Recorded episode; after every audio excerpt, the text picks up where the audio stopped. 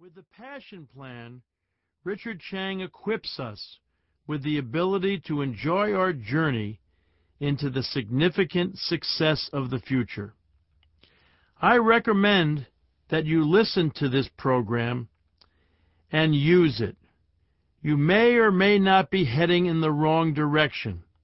Perhaps you're just moving in slow motion, or maybe you're not even moving at all. Or you might know what direction you want to head in, but you lack the raw energy and enthusiasm that your passions provide to drive in that direction. Whatever your situation is in life, this program will influence your direction positively. Listen to it, learn from it, profit from it, but most important, for others as well as yourself, live it. And now, Richard Chang. Introduction. Letting passion in. Not long ago, I was asked to facilitate a business planning meeting for senior-level managers at a Fortune five hundred company. That's not unusual for me. I'm a business consultant. But this particular meeting made a deep impression. When I asked the executives about management issues in their company, I was amazed. One after another, they complained about the company and its procedures and culture. Some complaints were valid, even though the company was excellent and respected for its products and services. But I soon realized that the criticisms voiced were not the true cause of discontent. After listening to their grievances for fifteen minutes or so, I stopped them. I surveyed the furrowed brows and pursed lips and asked, "If you're all so unhappy, what's keeping you here?" The room fell silent. Their jaws dropped and their eyes widened. The formerly vocal audience was stunned. My question apparently caught them off guard. I continued, "I don't see any balls and chains keeping you here. If you're so miserable, why don't you leave?" A few moments passed before one director mentioned that she was biding time until retirement. Another cited the generous benefits package the company provided. From the corner, in a tone of utter bewilderment, a vice president responded, "I have no idea why I'm here." Not one member of the group cited actual enjoyment of the job or the feeling of doing something important or worthwhile. The attitude these managers displayed is not so different from that shared by many people today. We spend a lot of time doing things we don't want to do, in places we don't want to be, for no other reason than that we feel we have to. We have to bring home a paycheck, please our friends and family, and meet the expectations the world has set for us. If nothing else, we find ourselves in less than ideal situations out of habit. We follow the path our lives begin to take and are too afraid or reluctant to change our course as time goes by. Perhaps in some way this has happened to you. Do you feel stuck in a job or field you dislike? Do you feel stifled by your boss or coworkers? Do you have little or no time to do what really matters to you? Do you wish you could improve the quality of relationships with friends and family members but lack the energy or commitment to do so? Do you long for greater freedom or for new experiences that seem out of reach? Chances are you answered yes to at least one of these questions. Most do, even when they have a good, if not great, income, the respect of their peers, and the love of their family.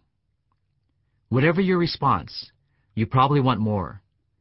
You may not be able to put a finger on it, but you still sense that you are not accomplishing all you can, that fulfillment is eluding you. Are you failing to reach your full potential as a professional or parent?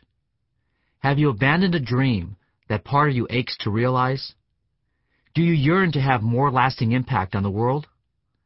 Such feelings might not be burning desires, but rather subtle longings that consistently remind you that something else awaits you if only you will work for it. Profit with a capital P. What you hope and dream for, secretly or openly, is what I call profit with a capital P. Success, with its traditional connotations of a good salary, a nice home, and a couple of cars in the driveway, is no longer sufficient to represent the scope and complexity of our desires. We have come to expect more.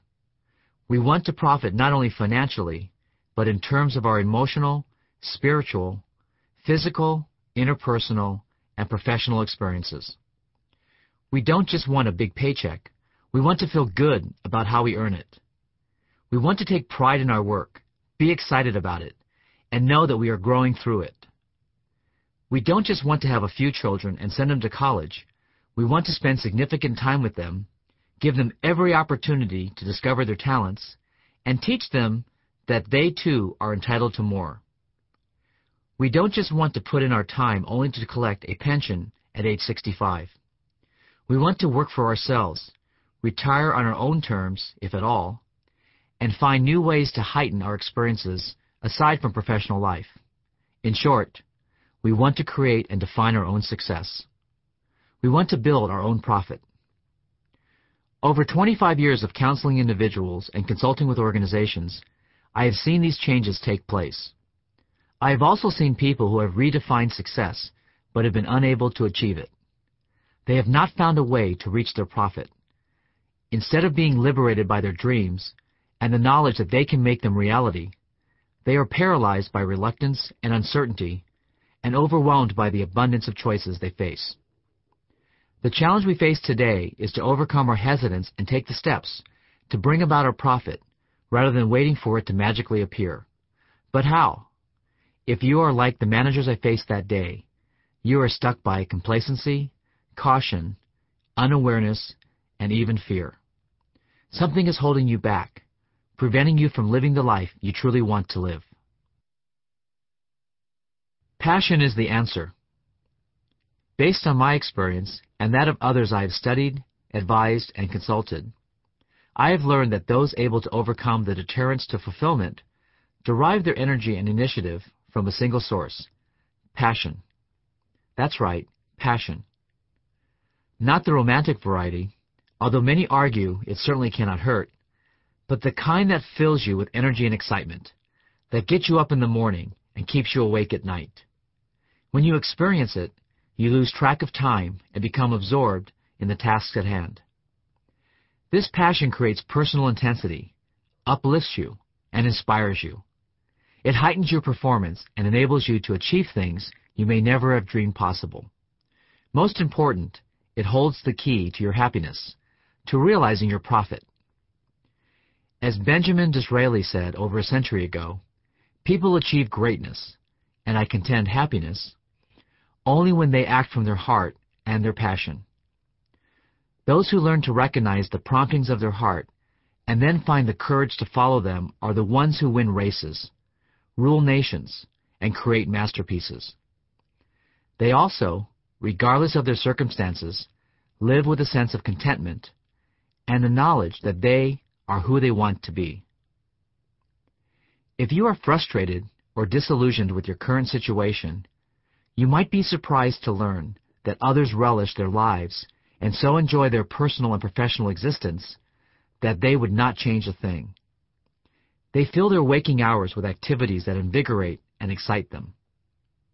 They perform with a confidence and conviction that distinguishes their efforts as superior. They integrate passion into their lives so successfully that they rarely think to complain. They are at once gratified and satisfied. The magic such people possess is that they do not have to stop and question their happiness or why it has come to pass. They are actively engaged in building their lives by pursuing their passion. They know no other way. I call these people passioneers. Can you imagine loving your life down to almost the last detail? It seems impossible, doesn't it? Can you imagine jumping out of bed every morning, eager to go about your day-to-day activities because they strike a chord in you, because you love them? Can you picture yourself not wanting to stop at the end of the day? About now, you probably doubt me. But you must believe me. I know too many of these people to question their authenticity. In case you think me overly idealistic, I should explain.